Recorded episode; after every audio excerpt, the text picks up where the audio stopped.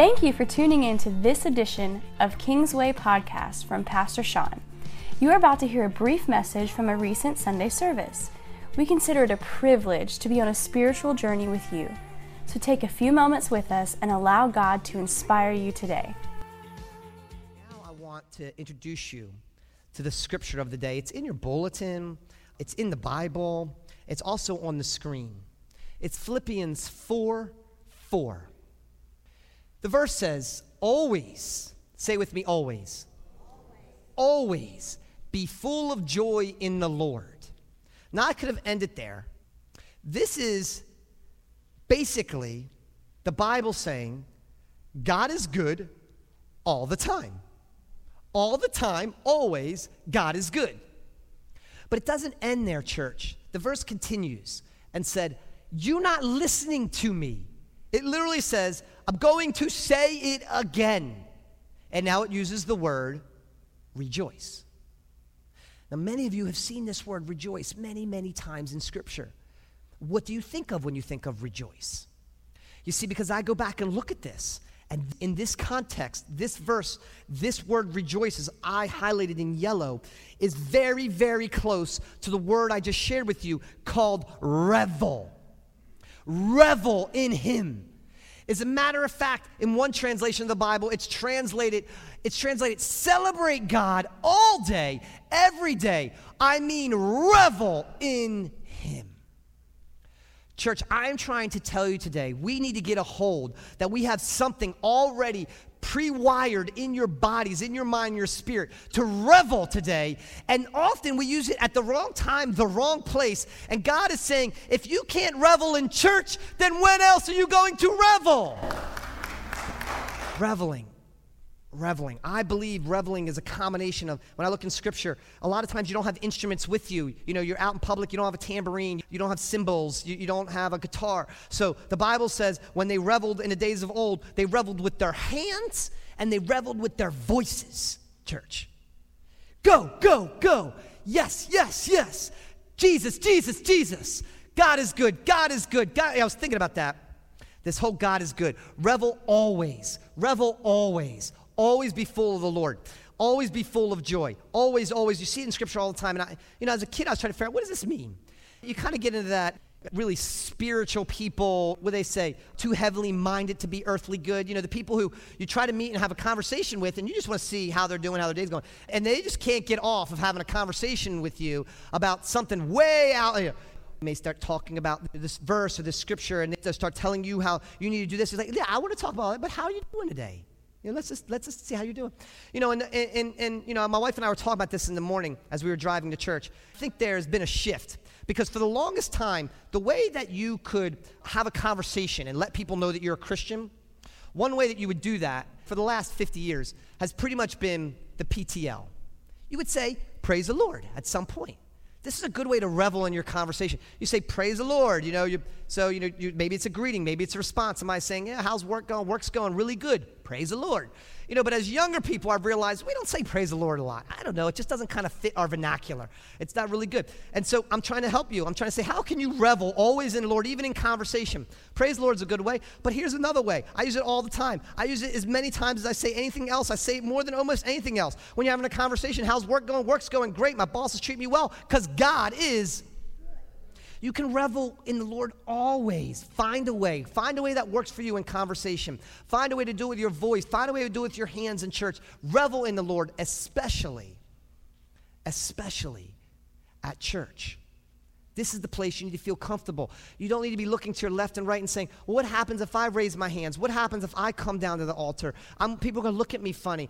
What happens if I want to dance? What happens if I want to do this? People aren't, you know, they're going to judge me. They're going to, no, incorrect. God has pre programmed each one of you to revel in your own unique way. How many of you are holding back? Amen?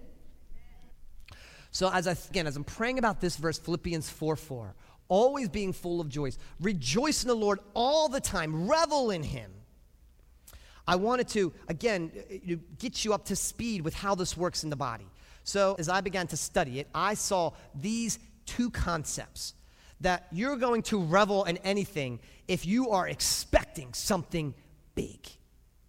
if you're about to expect a big play to happen or a band to come out, you know, a lot of times we're cheering during the football games before the players even came out. We're cheering on the concerts before the musicians ever came out. Why are we cheering like this? Why are we cheering? I asked my son this. Why do we cheer like that? We don't cheer at a birthday party before the birthday boy comes out.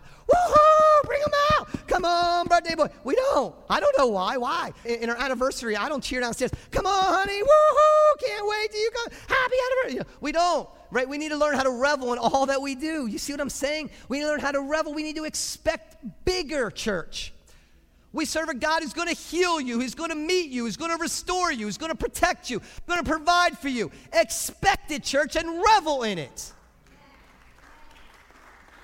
But it's not just that. As I was talking to my kids, they're like, Dad, it's not just expecting, right? When you're cheering like that and when you're reveling like that, oftentimes you're encouraging someone. You're encouraging the musicians to come out. You're encouraging the soccer player to have a little extra energy. You're encouraging the football player to catch the ball. You're trying to be encouraging.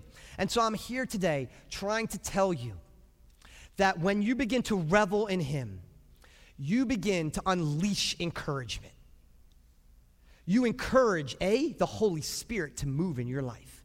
Do you want the Holy Spirit to move in your life today? Encourage Him. Encourage Him.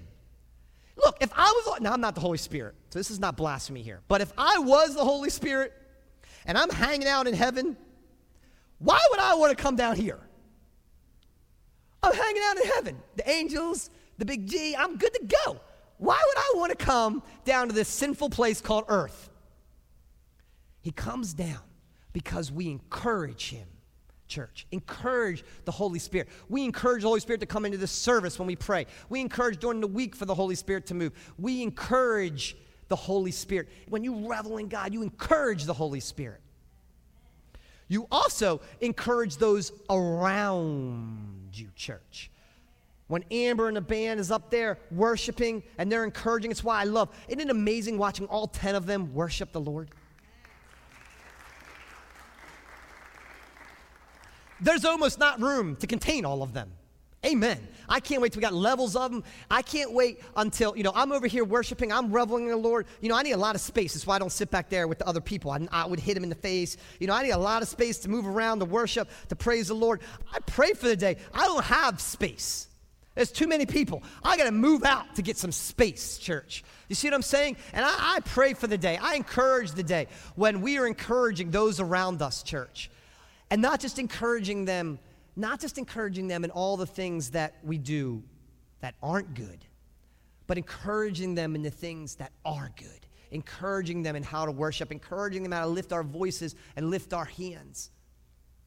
And what I want to say to you today, you know, the, the, the main point about this is going out of your way. Have you gone out of your way to revel God today?